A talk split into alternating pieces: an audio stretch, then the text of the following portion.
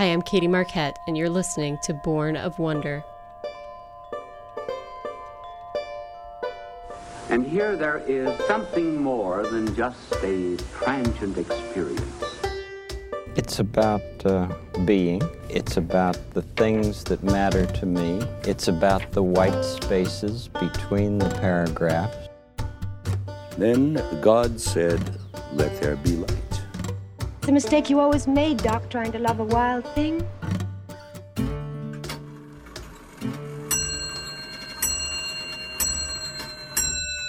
We talk about Thanksgiving, but one of the great gifts that Chesterton gave me, and I think gives anybody that reads him, is he gives us thanks for being thankful. In other words, it's about gratitude, it's about wonder. And the wonder of Chesterton is the fact that he taught me to wonder. Chesterton is wonderful because he's wonderful. because he's full of wonder. He takes nothing for granted. He sees life as a gift. What you just heard there was the author Joseph Pearce talking about uh, the writer G.K. Chesterton. Uh, I read Pearce's uh, biography of Chesterton a little while ago, and I really, really enjoyed it. Uh, if you don't know who Joseph Pierce is, he's uh, worth looking into just on his own. Um, he actually was a neo Nazi white supremacist, went to prison a number of times, um, and during his second prison stay, uh, he uh, converted to Catholicism, and now he is a writer and an advocate for um, good goodness, truth, and beauty. So, what an amazing story right there. Um, he's written biographies of C.S. Lewis and uh, Shakespeare, written a lot about the works of Tolkien. Um, so, Joseph Pearce, he's worth looking into, but he is not the topic of conversation today. G.K. Chesterton is uh, the topic of his biography. Um, and G.K. Chesterton absolutely uh, embodied wonder. He was this big jovial man. I sort of um, really think of him as the precursor to C.S. Lewis. They're very similar in a lot of ways, and Lewis was very inspired by G.K. Chesterton. Um, but Chesterton himself was a, a writer and a journalist. If, if anybody knows him these days, it's mostly for his apologetics. He wrote a book called Orthodoxy, which is very famous, at least in um, in Catholic circles. So you may have heard of him from from that, uh, or you've encountered his quotes. He's one of these uh, writers like C.S. Lewis who is eminently quotable, um, sometimes misquoted, uh, sometimes the quotes out of context um, don't quite make sense. But he had that wonderful turn of phrase that uh, people either love or hate. Um, paradoxes. He sort of would be very witty, um, but you know, during his time, he wasn't just an apologist, not wasn't just a Catholic writer, and actually, he ended up converting quite late in life, um, partially thanks to his uh, wife's sort of stalwart Anglicanism. But they both ended up converting. Um, but he, in his lifetime, he really was uh, a prominent journalist uh, on all sorts of topics, not just religion. He um, engaged in many debates with um, with atheists, with all kinds of people. He wrote about culture. He really, it's actually amazing, sort of the uh, sort of the forward thinking nature of his works about how he he sort of foresaw all the events of World War II and uh, really predicted a lot of things quite accurately that would happen in the culture. Um, just a really, really interesting figure. And on a personal level, um, he's just, I, I just, I think he's, he's incredibly charming. He really had a very, a very childish heart in the best way. Um, and uh, loved common sense, but also just uh, had had such admiration for fantasy and whimsy and um, good times, good jokes. Uh, he he never he never turned down a pint uh, in his honor. Right now, um, I'm drinking a nice a nice dark stout. Um, I've heard that dark beer is good for milk production when you're breastfeeding. Don't anybody tell me that's not true because I'm really taking that to heart. So. Uh, gonna drink drink this pint while I, I talk about G.K. Chesterton today. Um, but in this biography, I, I really loved most really learning about him as as as a person, not just about his works. Um, so you have to picture this booming, large, childlike man um, who just sort of everybody couldn't help falling in love with. He was just so charming. Um, and he approached things with uh, good humor and respect, which I also admire very much. Um, even when uh, his intellectual opponents, he would uh, he would bring a certain amount of respect and understanding uh, to these things that I think we we see severely lacking in public discourse today. He uh, died in the mid 1930s, but as I said, he was um, very forward thinking, really accurately predicted a lot of things that were going to happen um, over the course of the 20th century and the 21st century um, about culture and Western civilization and the family, all sorts of things. Um, I was also especially moved in this biography um, about uh, learning about the relationship with his wife, Frances. Um, and, you know, if there was any sort of hesitancy in his eventual conversion, it was really only because he didn't want to leave her behind in her Anglicanism. Um, but she actually was the first one to introduce him to Christianity at all. Uh, but they had sort of just this this joyful, loving marriage. Uh, they really hoped for children, but it never happened. But they had all sorts of nieces and nephews, um, some of whom they were related to, many of whom they were not. Um, just these great stories about their neighbors who had, um, I think, four daughters, and they really became second parents to them. And uh, they, he was known as um, Uncle Chestnut to many, many children. Um, his endless imagination and puppet shows and stories, and he wrote these wonderful letters uh, to children. And uh, I just, I just love, love his, um, his zest for life, his wonder in the world.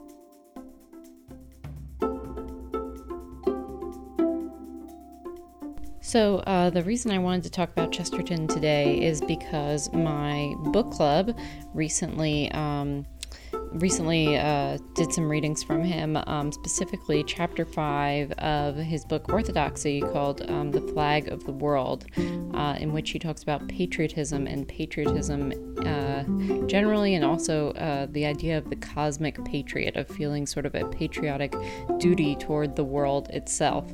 So, shout out to Joanna who uh, picked these readings. Um, this is a book club uh, that started almost uh, three years ago now um, out of a Blessed is She group from our parish, from the Basilica. Uh, so, um, just so grateful that we continue to meet and read amazing things. And unfortunately, this time I had to sort of dash out of our meeting uh, sooner than I would have liked um, because uh, the baby right now does not want to go to bed for uh, bedtime unless I'm there to nurse her. So I had to get back and uh, relieve Chris um, of a sad baby. So I didn't get to sort of um, get all my thoughts out there. So uh, you all get to hear them um, instead of just my book club. So. Um, so I had a lot of thoughts um, about uh, about about this idea of the cosmic patriot. But um, first of all, let me just uh, welcome anybody who is new to the podcast. Um, if you're listening for the first time, this uh, is a podcast that focuses on the good, the true, and the beautiful. We uh, discuss art and books and literature and animals and nature and pretty much anything and everything that inspires wonder, awe, uh, and gratitude in the world. Uh, we also have some fun episodes on. Um, like the movies of Lily James, uh, one about Groundhog Day. Uh, so it, use that wonder term lightly because I think that there are lots of pretty pretty much anything can inspire wonder if you are in the right mood. So um, we really focus in on that. Um, let's get started on uh, our topic of the day, which is the idea of the cosmic patriot. So Chesterton starts this chapter um, by differentiating between optimists and pessimists, and he basically says that both have a fundamentally uh, incorrect view of the world. He says the optimist thought everything good except the pessimist, and the pessimist thought everything bad except himself. So basically, uh, the optimist and the pessimist are both extremes, and when you apply them, uh, apply the idea of being an optimist or a pessimist to uh, to the idea of patriotism, you um, either have somebody who's uh, overly naive or unable to see the flaws in uh, in in one's own country, or you have the pessimist who sort of just hates things for the sake of hating them um, without any real uh, any real pride or joy in where they come from. So both of those views in Chesterton's eyes um, are wrong, um, and he he he likens the idea of patriotism to uh, t- to the idea of being born into the world uh, without basically uh, ha- having permission, uh, without without having asking without having asked for it. Uh, you you are a citizen of the world, whether you like it or not. And in a similar way, you're born into a country, and uh, that's your country, whether you like it or not. Um, he says, quote, a man belongs to this world before he begins to ask if it's nice to belong to it. He has loyalty long before he has any admiration.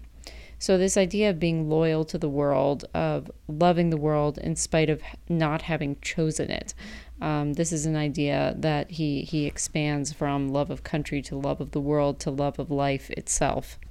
He, he brings it back to this idea that um, that patriotism uh, is a useful concept in, in understanding uh, understanding the universe and our place in it. He says, quote, My acceptance of the universe is not optimism. It is more like patriotism. It is a matter of primary loyalty. The world is not a lodging house at Brighton, which we are to leave because it is miserable.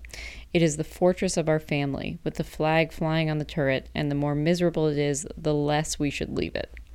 And then he, this is where he coins this phrase that I like so much. He says, Optimism and pessimism are alike arguments for the cosmic patriot. This idea of being a cosmic patriot.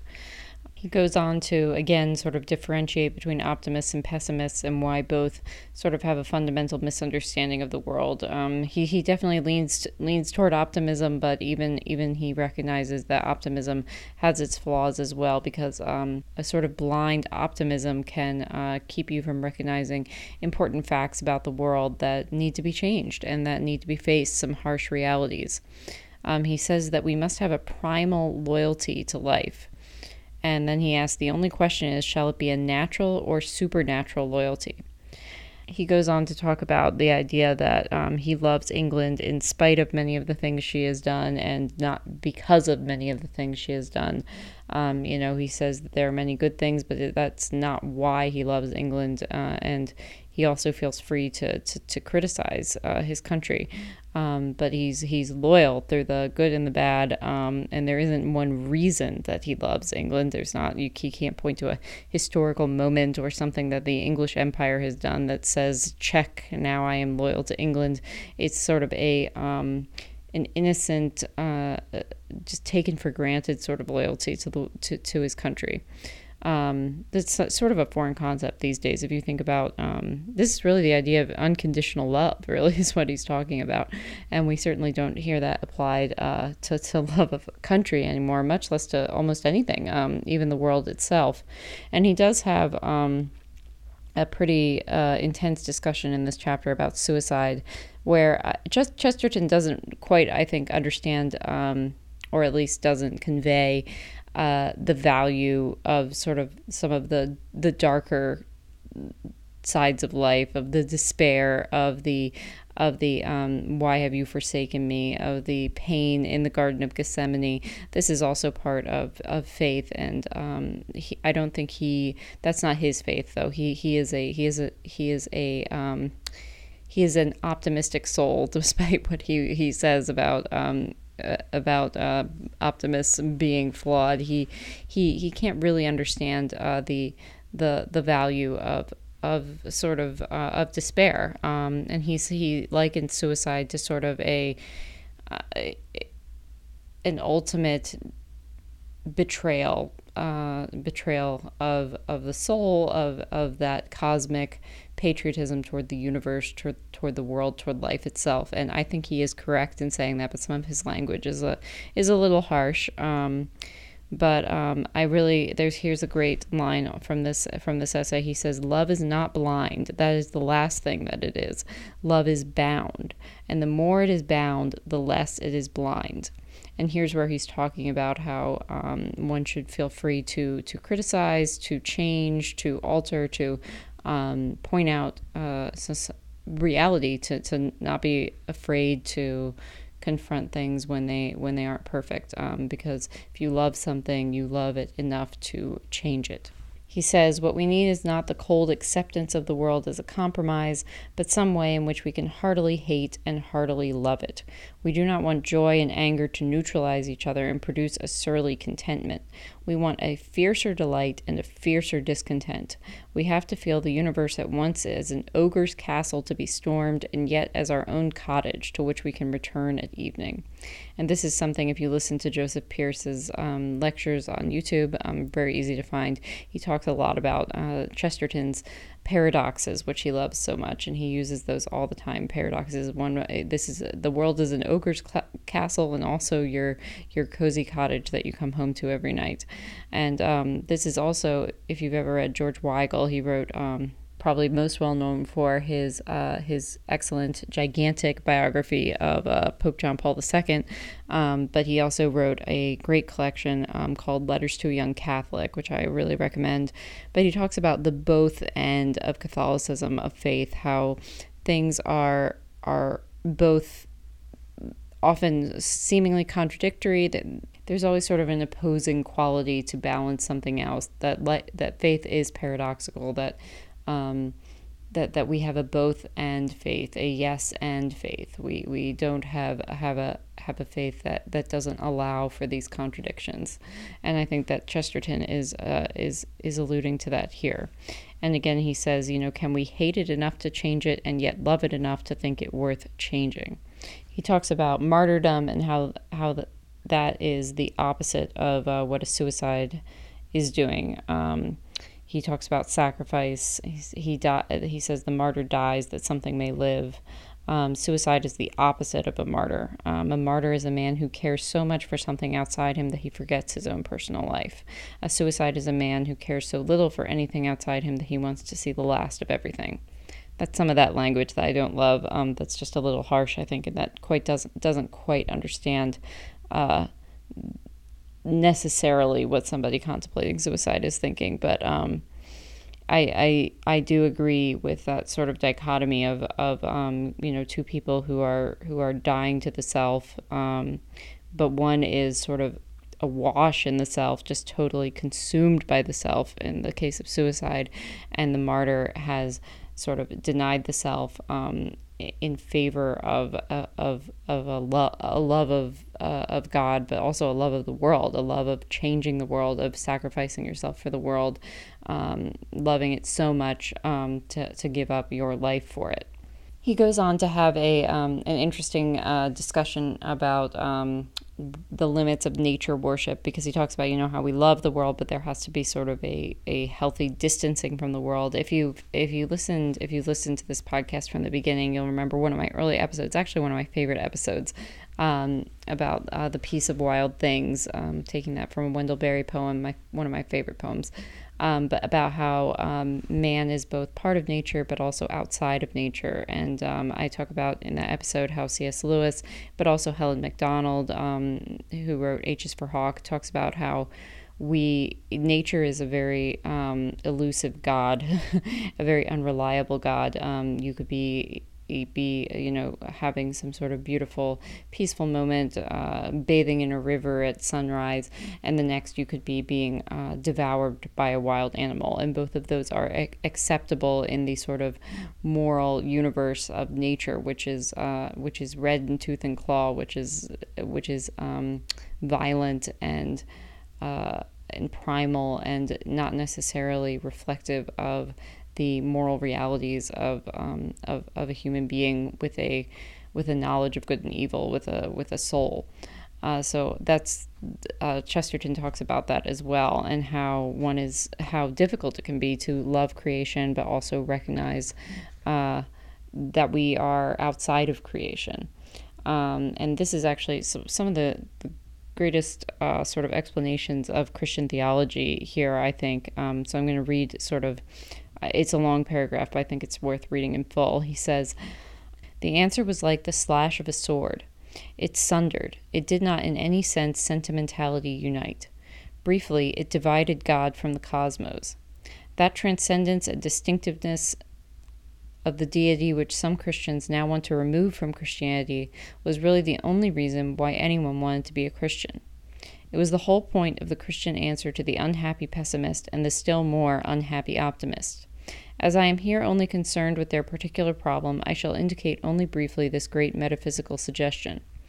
All descriptions of the creating or sustaining principle in things must be metaphorical because they must be verbal. Thus, the pantheist is forced to speak of God in all things as if he were in a box. Thus, the evolutionist has in his very name the idea of being unrolled like a carpet. All terms, religious and irreligious, are open to this charge. The only question is whether all terms are useless, or whether one can, with such a phrase, cover a distinct idea about the origin of things. I think one can, and so evidently does the evolutionist, or he would not talk about evolution. And the root phrase for all Christian theism was this that God was a creator, as an artist is a creator. A poet is so separate from his poem that he himself speaks of it as a little thing he has thrown off. Even in giving it forth, he has flung it away. The principle that all creation and procreation is a breaking off is at least as consistent through the cosmos as the evolutionary principle that all growth is a branching out. A woman loses a child even in having a child. All creation is separation. Birth is as solemn a parting as death. So that was a lot to take in. And I know his language can be, he's actually sort of hard to read out loud. Um, uh, but so that was a lot to take in. But I want to reread just that last part because that's really what um, what what drove home to me uh, what what Christianity is all about. Um, he he just captures it so well. I think um, God was a creator, as an artist is a creator. God was a creator, as an artist is a creator all creation and procreation is a breaking off. A woman loses a child even in having a child. All creation is separation. Birth is as solemn a parting as death. So, this idea that the world, um, you know, God made the world and it is good, but also that God, in making the world, made it quite separate from himself. Um, and so there is a way to be a part of the world, to love the world, but also not to worship the world. Um, and I think that this idea of creation is separation. Um, and even in, you know, you see this reflected in many other religions as well. Creation and destruction are sort of linked.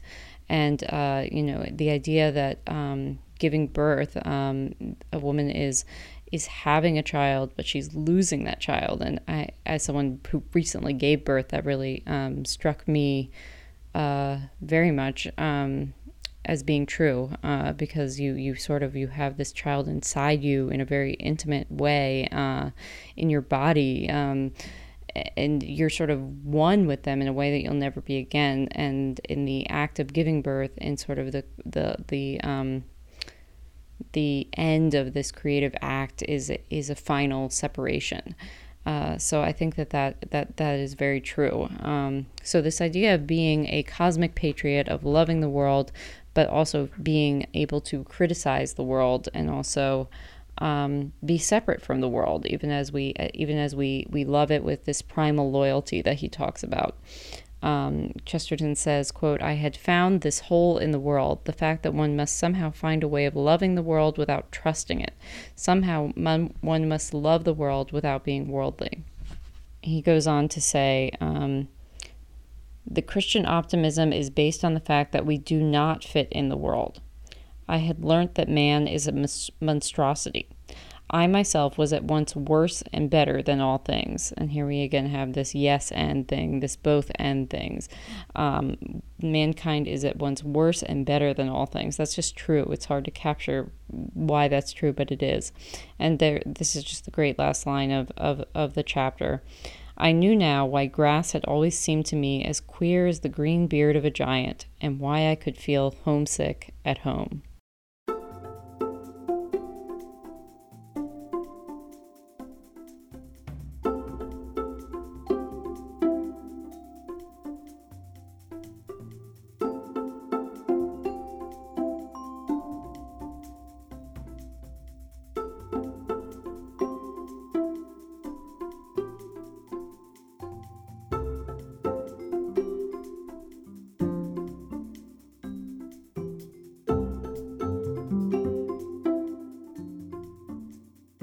So I hope you've enjoyed today's episode, um, all about G.K. Chesterton. Uh, that was literally, you know, we I just sort of went off of one chapter from the book Orthodoxy, so you can imagine just how much. Uh, how much there is to talk about in the whole book. And um, he also, you may be familiar with him from his Father Brown stories, um, a, a, priest detective who's sort of this bumbling, fumbling sort of priest um, and uh, ends up solving all these mysteries. Very charming. I actually haven't read many myself, but um, I, I, know the character. And uh, Joanna from my book club actually gave us one to read, um, The Blue Cross, and it contains one of my favorite Chesterton quotes. And I didn't actually know where the Chesterton quote was from, and it's uh, that the most incredible thing about miracles is that they happen. So that's that's very characteristic of uh, people's knowledge about Chesterton, including mine, is that you may know many of his quotes and have no idea where that quote is from. So um, hopefully this was a good introduction, and you can go read some more Chesterton, um, maybe with a nice pint in his honor.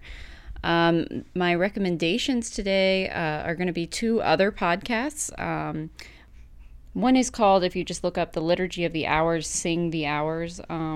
It's Paul Rose's podcast. It's an amazing, amazing service, really, that he's doing here. So, the Liturgy of the Hours is sort of this universal prayer of the church um, that uh, is is sung in the morning and in the evening. Um, vespers and lauds uh, and this is a way to uh, listen in and he chants them and it's just really beautiful and for people like me people like everybody really everybody's so busy um, but i can put put earphones on while i'm nursing the baby in the morning or at night and um, listen to this and feel like I'm participating in uh, the universal prayer of the church. Um, it's it's really really wonderful.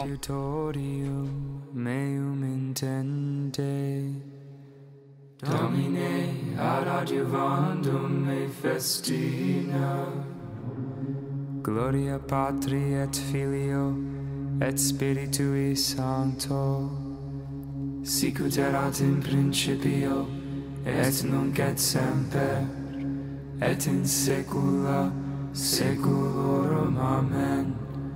Alleluia. And my next recommendation is the Irish and Celtic Music Podcast. All of you know that I am a huge uh, lover of all things Celtic. Um, I love Celtic music.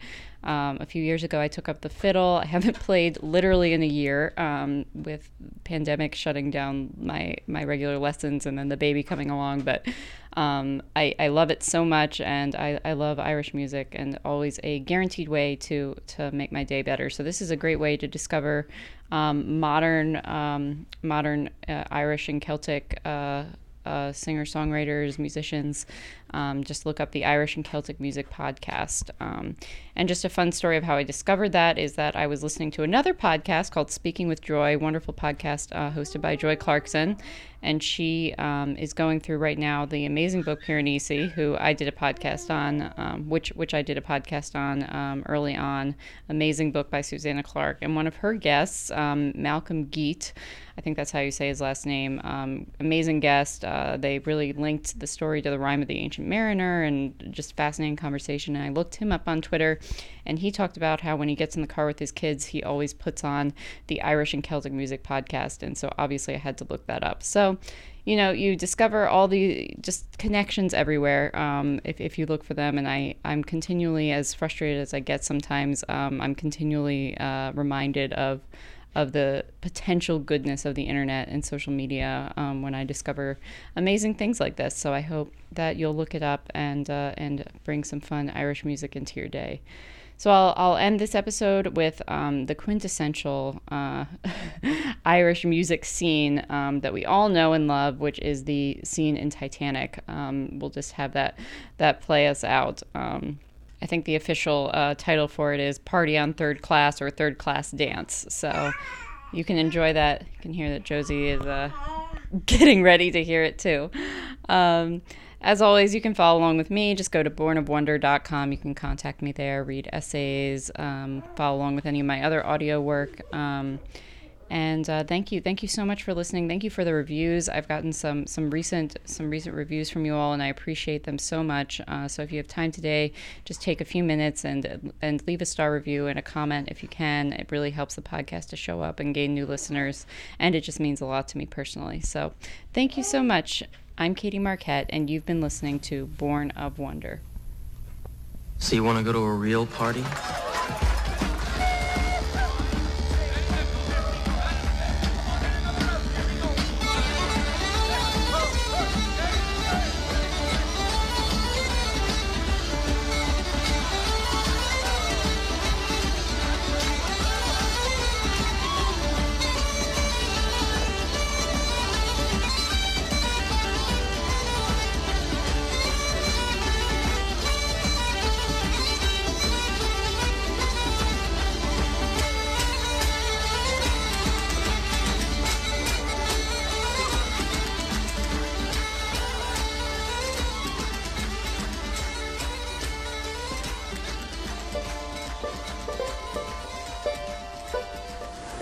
There is something more than just a transient experience.